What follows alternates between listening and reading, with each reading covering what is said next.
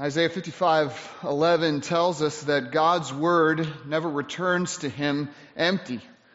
That it always accomplishes exactly what he purposes and it always succeeds in the thing in which he sends it. So if you have your Bible with you this morning and I hope you do, please turn to 1 Peter chapter 4 as we conclude our study of a passage that tells us how we, as followers of Jesus Christ, ought to live in this world, not only as elect exiles, but as end time exiles for the glory of God. Now, we often don't like to think of ourselves as living in the last days, but that is definitely the terminology that Scripture uses for us who are living in this time between Christ's first and second comings. We are living in the last days, waiting for the last day. As Peter says in verse 7 of chapter 4, the end of all things is at hand. It is at the door, and we ought to live in light of that. We ought to live as end times exiles. And that involves, Peter's been showing us three things. It involves having an end times awareness, having an end times attitude, and having an end times aim to your life. Now, I've already seen what it looks like to have an end times awareness back at the beginning of verse 7, where Peter wrote again, the end of all things is at hand. You and I are to live under a constant awareness that the climax and the conclusion and the fulfillment of all of God's plans and purposes could happen at any moment.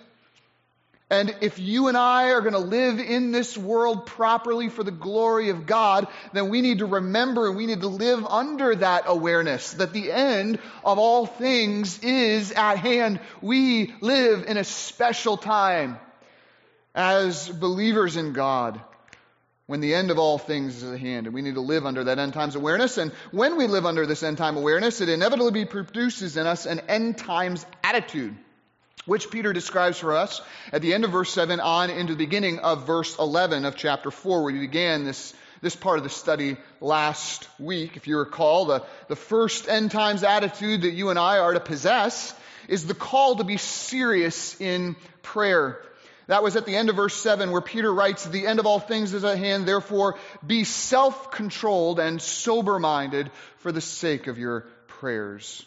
In the midst of a triggered and chaotic generation, we need our emotions controlled by the Spirit and our thoughts made clear by the washing of water with the Word of God so that we can pray as we ought to at such a time as this. We need to be serious in prayer. And second, we need to be substantive in love. We saw that in verse 8 and 9 where Peter writes, above all, keep on loving one another earnestly since love covers a multitude of sins. Show hospitality to one another without grumbling.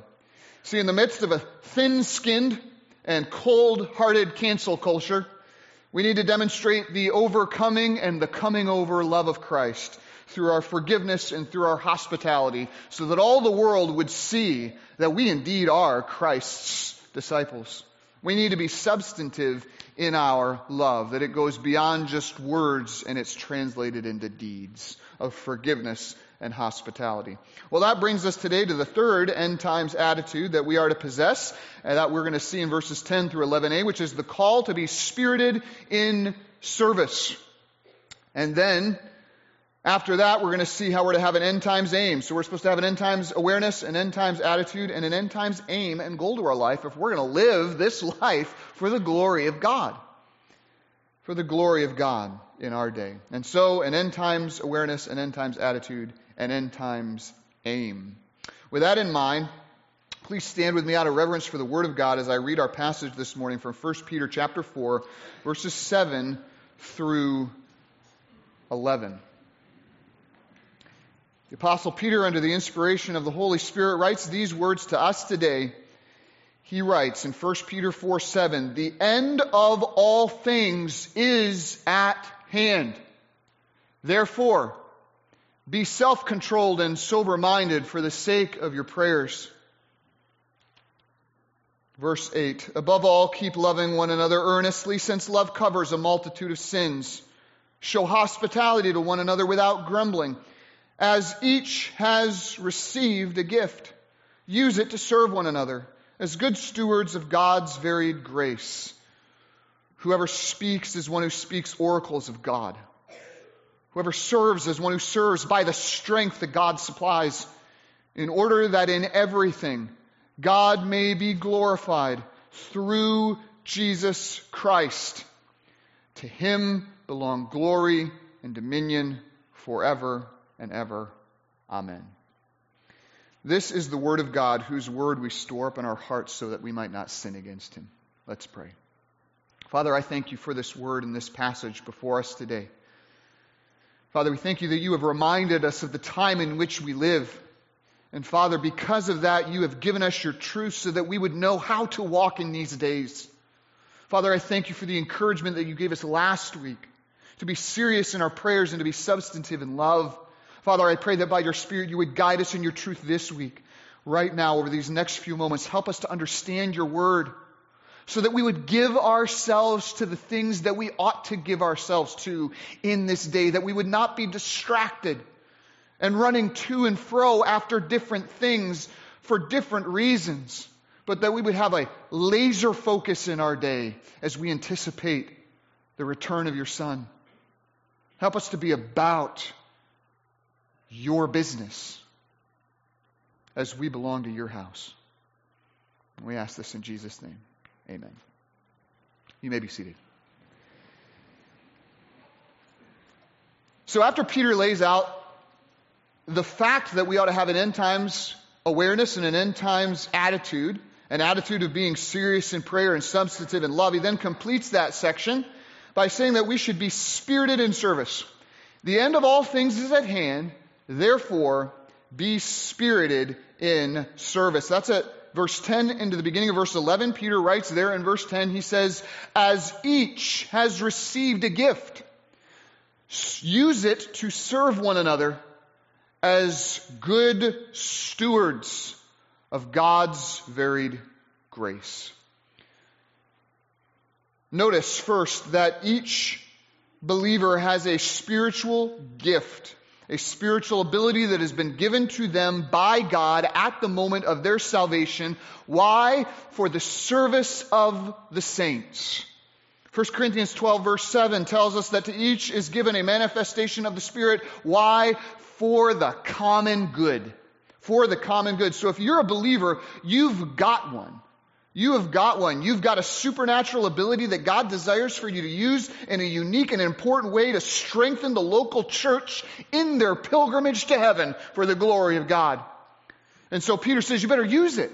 That's why you are with the pilgrims and sojourners that you are here on earth. You are with each other to use your spiritual gifts to encourage each other each step of the way to glory. Use it to serve one another.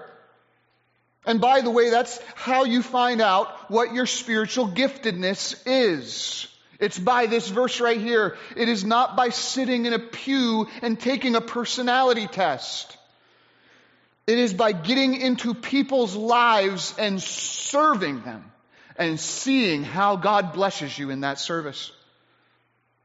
God never tells you, this is going to shock you, God never tells you to know your spiritual gift. But he does command you to use it as you're serving. And so, as you serve, God is going to make it evident both to you and to the church the unique area of giftedness and blessing that God has given you. And sometimes it's not the way that you think. And so, just serve one another. That's Scripture's command. Serve one another. And notice, serve one another as good stewards of God's varied grace. Now that, the definition of stewards is literally those who dispense. And so believers are pictured here as people who have been spiritually gifted by God to do what? To dispense God's grace to others.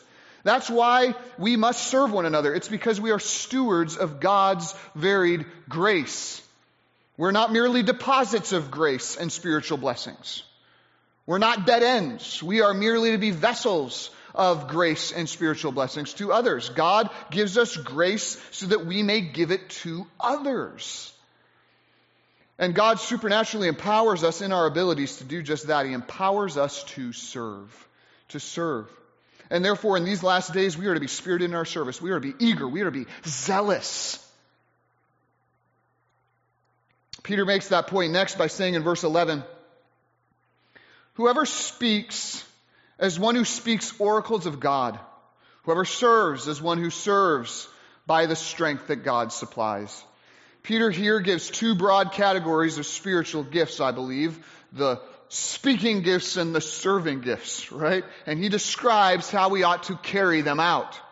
He says first, whoever speaks as one who speaks oracles of God. So when you take God's word and you communicate it to others, you are to communicate it as one who is speaking directly to men the very oracles of God. So what does that look like? This is the question I had. What does it look like to speak as one who is speaking the oracles of God? Well, what's interesting is in Acts 7:38, we're told there that Moses received living oracles from God that he also passed on to others. And so I want you to consider this morning, how did Moses deliver the oracles of God that were given to him? Well, when he came down the mountain, he pulled up a stool and had a casual, laid back conversation with people, didn't he? No. He came down out of that mountain with his face glowing having seen the glory of God written in tablets of stone by the very finger of God himself, with the angels testifying to the deliverance of God's word. And therefore, I do not believe that Moses gave a dry, dispassionate discourse. Why, we're told in Deuteronomy that when he was done speaking, the people trembled where they stood. Why? It's because Moses understood something. He did not have friendly advice. He had the oracles of God that needed to be passed on to God's people. They were burning in his mind and in his heart, and therefore they came out of his mouth in a spirited passion that struck the hearts of the listeners. Beloved, we also in our day as followers of Jesus Christ are to hold on to the Word of God as it is the very Word of God and the oracles of God, and we are to deliver it in the same manner. We are to be spirited in our deliverance of God's Word and God's truth, and might I say, especially in our day. As Paul warned about in 2 Timothy chapter 4 verses 3 through 4, he said this, the time is coming when people will not endure sound teaching, but having itching ears, they will accumulate teachers to suit their own passions and will, will turn away from listening to the truth and wander off into myths. And therefore, it's in light of that context that Paul says in verse 1 of that chapter, I charge you in the presence of God and of Christ Jesus, who is to judge the living and the dead, and by his appearing and by his kingdom, preach the word. Herald it. Proclaim it. In the midst of a world that rejects authority, don't you dare retreat from the authority of God's word. Stand apart from that culture. Stand apart from that world. Declare the word of God with all authority with all faithfulness, with all strength, with all spirit, with all zeal. We must speak as believers in our day. As Numbers 24 verse 16 says, as one who has heard the words of God, as one who has discovered the vision of the Almighty and has fallen down with his eyes uncovered. The end of all things is at hand. The door is soon to be closing. How ought you to think we should be communicating the saving gospel of Jesus Christ. We must be spirited in our service, and whoever speaks is one who speaks the oracles of God. We are here to testify to the truth, not to retreat from it. Whoever serves is one who serves by the strength that God supplies. And that word supplies is in the present tense there, which means that God continually supplies strength. In other words, his strengthening power never, ever wears out. And therefore, we ought to serve like that. And again, I kept on thinking of the example that Peter has just given in this letter of Noah in his day. Think of the zeal in which he communicated the saving message that he had to deliver in his day as he knew the, the days were counting down to when the flood would come. And then think about the spiritedness of service that he gave for 120 years. He kept on serving by the strength that God supplied, knowing the days in which he was living. And we ought to serve just like that, Peter's saying, knowing that the end of all things is at hand. We ought to serve as someone who knows that the strength that God supplies to do his mission has no limits and never wears out. So, in other words, the call again is to serve to serve with zeal, to serve with energy, to serve with spirit, for it is not by might nor by power, but by my spirit, says the Lord Almighty. So when it comes to Christian service, brothers and sisters in Christ, when Jesus comes, you don't want to be found a pew warmer, wondering why no one is ministering to you. When Jesus comes, you want to be seen as someone who, with zeal, is serving your brothers and sisters in Christ with the strength that He supplies. We ought to dive in wholeheartedly, knowing that God will give us the fervent strength for any challenge. So be spirited in service. Ladies and gentlemen, this is an end times attitude. As Jesus said in Luke 12, 35 through 37, which we read this morning in our scripture reading, Jesus said, Stay dressed for action and keep your lamps burning. And be like men who are waiting for their master to come home from the wedding feast so that they may open the door to him at once when he comes and knocks upon it. Blessed are those servants whom the master finds awake and so doing when he comes. The blessed servants are those who are dressed, are those who are burning, are those who are awake, are those who are doing. Be spirited in service. This is an end time attitude. Not be spirited in societal reform. Not being spirited in entertainment and personal profit, but be spirited in the service of the body of Christ when he returns. It's the house that God has put us in as Peter said back in 1 Peter chapter 2. And we ought to be serving it. The end of all things is at hand. Therefore, be serious in prayer, be substantive in love, be spirited in service. I want you to consider what area of the church you have this morning as a steady area of service. Is there a ministry that you are persistently a part of. You should have one. Beyond that, do you have a group among this church, family, and friends that you are reaching out to regularly throughout the week? Ministering to them spiritually, encouraging them, and all the more as you see the day drawing near. We ought to be spirited in serving one another, for the end of all things is at hand. And so, if we're going to live holy, humble, and hope filled lives for the glory of God and the salvation of the lost in our day, then we've got to become end time exiles. We've got to transform the way we look at ourselves. We've got to become Christians who are gripped with an end times awareness, who are gripped with an end times attitude of being serious in prayer, substantive in love and spirit and service. And we need to be believers who are finally dominated with an end times aim an end times aim. And that's at the end of verse 11. The end of verse 11, where Peter writes, In order that in everything God may be glorified through Jesus Christ. To him belongs glory and dominion forever and ever. Amen. Here we come at last to the heart of the issue, which is always the issue of the heart.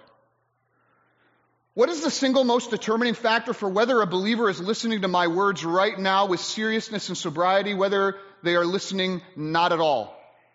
What's the difference? The difference between a believer who is reading this passages and is wide awake and is zealous to obey compared to a believer that is listening to this passage and saying, whatever, I'm going back to my business this week. What makes the difference? It is the heart. The single most determining factor for whether a believer, a follower of Christ, will possess and live out an end times awareness and an end times attitude. What makes the difference between a believer who lives in light of the hour and a believer who doesn't? What makes the difference between a believer who gets serious about prayer and love and service and a believer who doesn't? The answer is it's their heart. Their heart makes the difference. Do they have an end times aim that already dominates their affections, or do they not?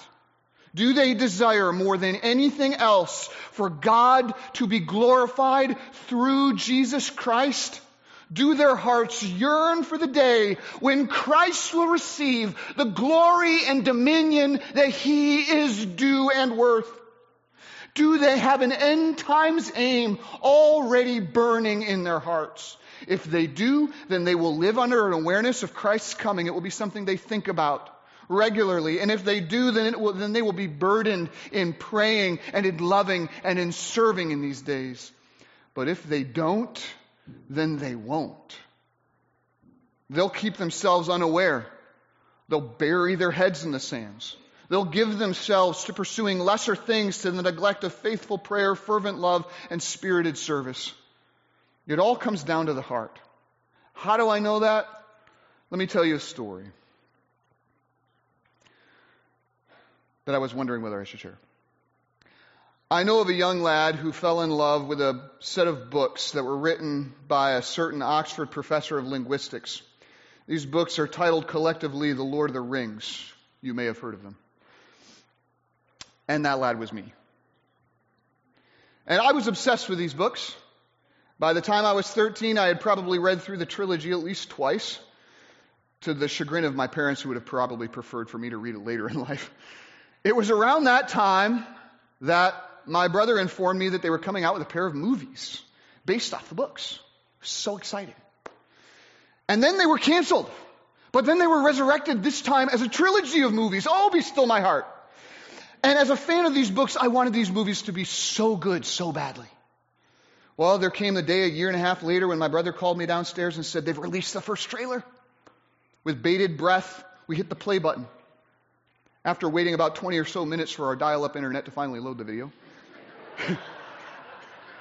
we finally watched the trailer for the Fellowship of the Ring. So good. And in that moment, do you know what I prayed? To my everlasting shame as a foolish 14 year old boy. Oh God, please don't let Jesus come back until these movies come out.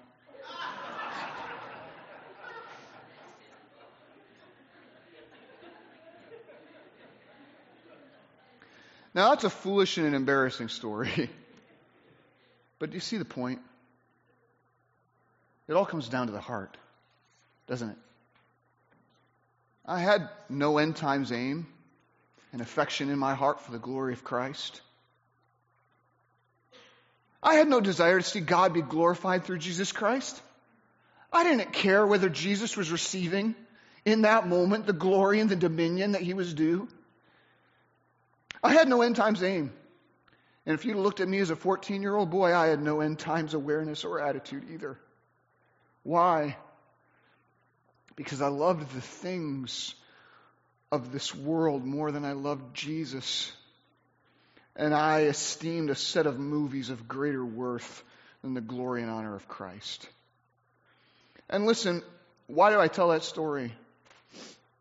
It's because what I did in a foolish and youthful sense, Christians of all ages are tempted to do each and every day. We are tempted to esteem the things of this world of greater worth and value than Jesus Christ. We can esteem the worth and the value of the nations of this earth as of greater value and worth than the glory and honor and dominion of Jesus. We can esteem the pleasures of this world and what it offers. We can esteem the admiration of this world and of our comrades. We can esteem the pursuits of this world and of its riches to be of greater worth and importance than the glory of Jesus Christ. And our hearts and our prayers and our ambitions can be completely twisted and Jesus' glory is completely absent. for many Christians, if they were to be honest, the return of Jesus would be a dreadful disruption rather than the delight of their heart. It all comes down to the heart. If you think about the return of Jesus with anything less than deep longing, you have an idol you haven't kicked over yet.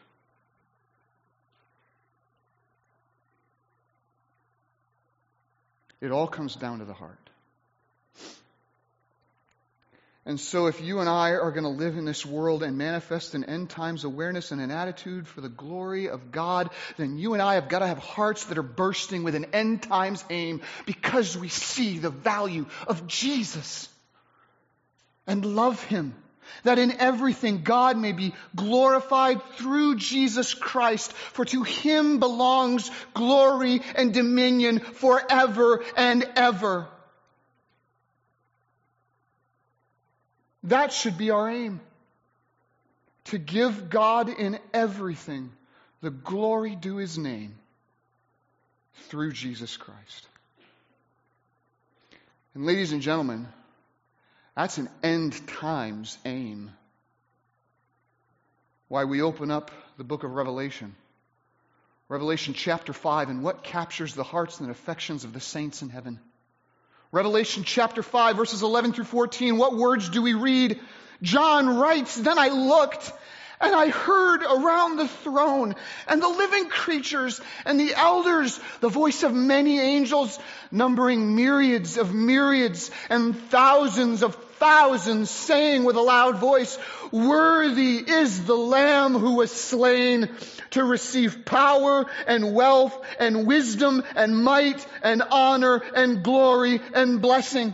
And I heard every creature in heaven and on earth and under the earth and in the sea and all that is in them saying, to him who sits on the throne and to the lamb be blessing and honor and glory and might forever and ever. And the four living creatures said, amen. And the elders found down and worshiped and none of them said, let me take care of something first. None of them said, let's deal with this issue of life first. Let me experience this first. All of them recognized everything bows before the glory of Jesus.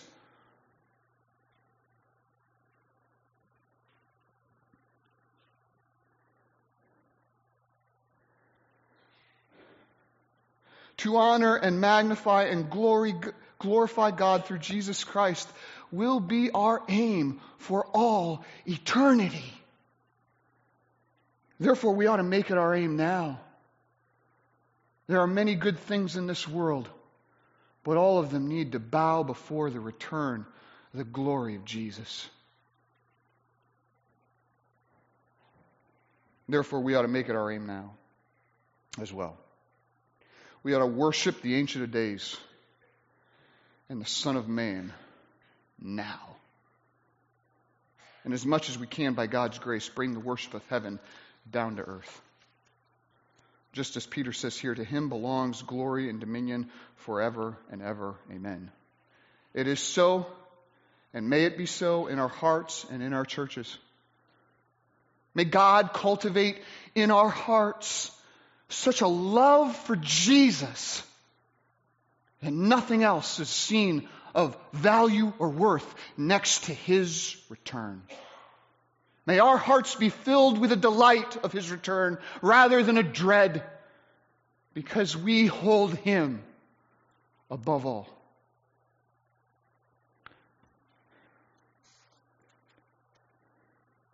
Brothers and sisters, the end of all things is at hand. We must make it our aim to please him who is coming soon. When he comes, will he find faith on the earth and us serious in prayer? When he comes, will he find us loving and encouraging one another, and all the more when that day arrives?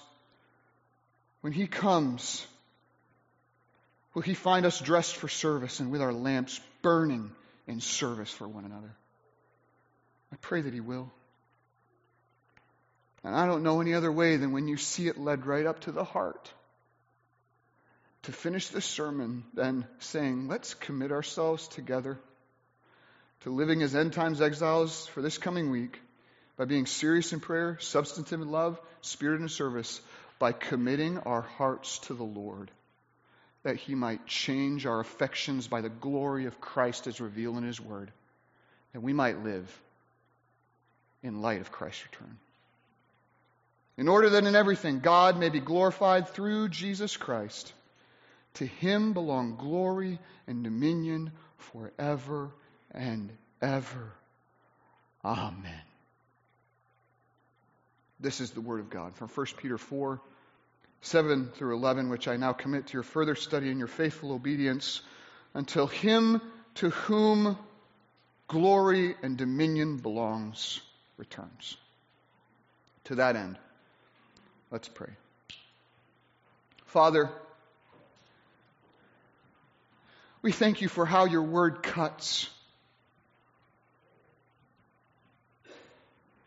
and how it cuts all the way to the heart. And I thank you, Father, that as we've been engaged in this study of how to live as end time exiles, you have brought it right back to our heart. Help us not to be fools. Help us to be those in love with Jesus so that we might pray as we ought that we might love as we ought, and that we might serve as we ought. Father, we thank you for the hope of Christ's return. We thank you that when that day comes, it will mean more than just a deliverance from this wicked, evil world. It will mean more than just rest from our labors. It will mean more than just new bodies. It will mean more than just a new universe and a new heavens and a new earth. We thank you for Christ's coming because we know that when he comes, it will mean the glory and the dominion that he deserves that Christ deserves, he will receive. Make our hearts yearn for that now so that we might live the way we ought to. Father, if there is anyone here today that lives in dread of Christ's return, I pray that you would expose in these next few minutes the idol that they love more than Jesus and that they would confess that to you, repent of it, and return to the Lord Jesus Christ that they might grow in their salvation. Help all of us, Father, to love and long for the day of His appearing, yet more and more. We ask this in Jesus' name. Amen.